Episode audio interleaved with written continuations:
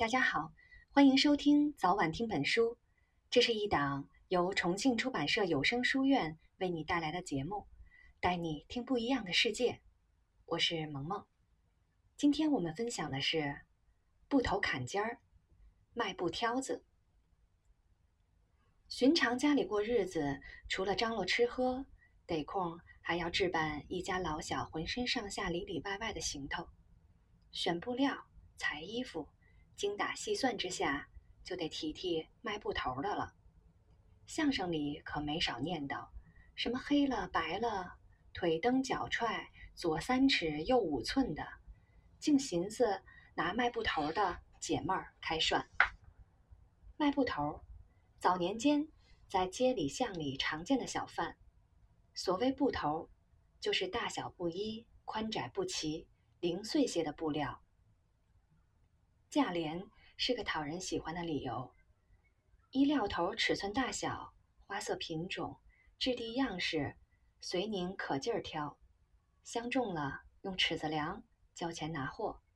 布头大多是从大点儿的布店怼来的，不带脏痕，不见破洞。布店论斤称，小贩论斤卖，赚的就是这个差价。也的确给了买主些实惠。他只管说：“这洋布在布店可不是这价儿。”不会说这布头是论斤怼的。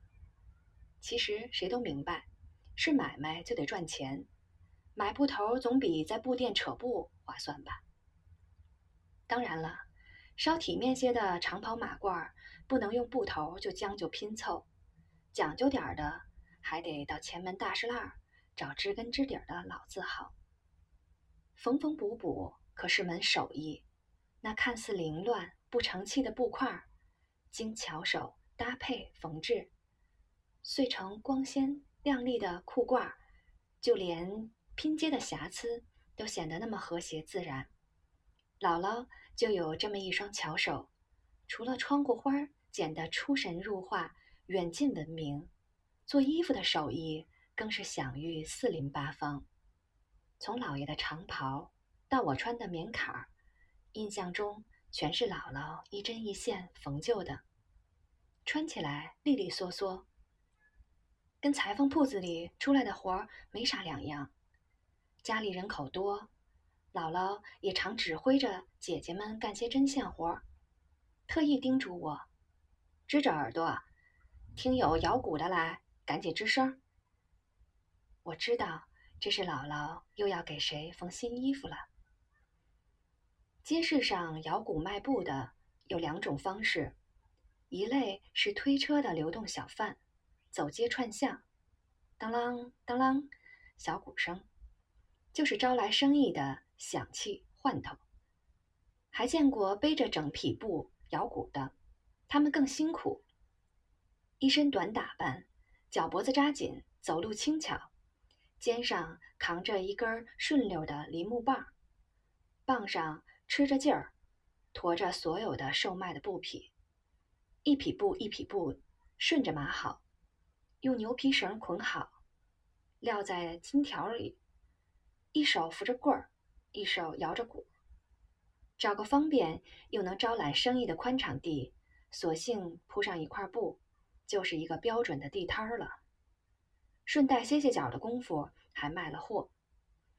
不过一般来说，这类摊贩多有自己的地盘儿，与不少家庭主妇混得脸熟。去往的目的地大致上也固定不变。说来也怪，说是布挑子，但他们的布匹倒也齐整，跟在布店买的也差不多。只要没那么多幺蛾子不讲究，布挑子的品种。足以满足需要。遇到刮风下雨，还会被热心肠的家庭主妇请到家里。同院儿及附近的街坊闻讯赶来，还有人挨门去送信儿，热闹的像是家庭聚会呢。一个个接踵而来，选自己需要的布料。卖货人手拿小烟袋，在与主妇们聊家长里短当中，就把买卖做了。主顾有需要的花色短缺，便定好日期，按时送来。遇有特殊情况没按时来，人们还会互相询问。一个小贩竟将生意做得如此之活，与主顾的关系如此融洽，视主顾为知己，交了朋友又赚了钱，足显旧京买卖人的精明礼数。我更感兴趣的是推木轮车的流动商贩和那面当啷当啷小鼓了。这是一架双轮老车，木轮上镶嵌的铜钉闪着亮，木轴穿在两头，支撑着重量平衡。车之子放下就是个临时的摊位，架子上被翻腾的有些凌乱，码放多种赤橙黄绿的各色布头，估计足以让大妈大婶们挑花了眼。小鼓有一拃宽。一拃厚的模样，两边各拴着皮绳，绳子的末端系着打鼓的小锤儿，滑滑的，绿绿的，像是小玉石料。木质手柄二尺来长，常年的油汗沁得很是光润。逮着机会了，小贩会让我握着手柄晃晃，只见两个鼓槌像自如的小胳膊，左边右边，右边左边。当啷当啷，也是十分得意呀。打者无心，听者有意。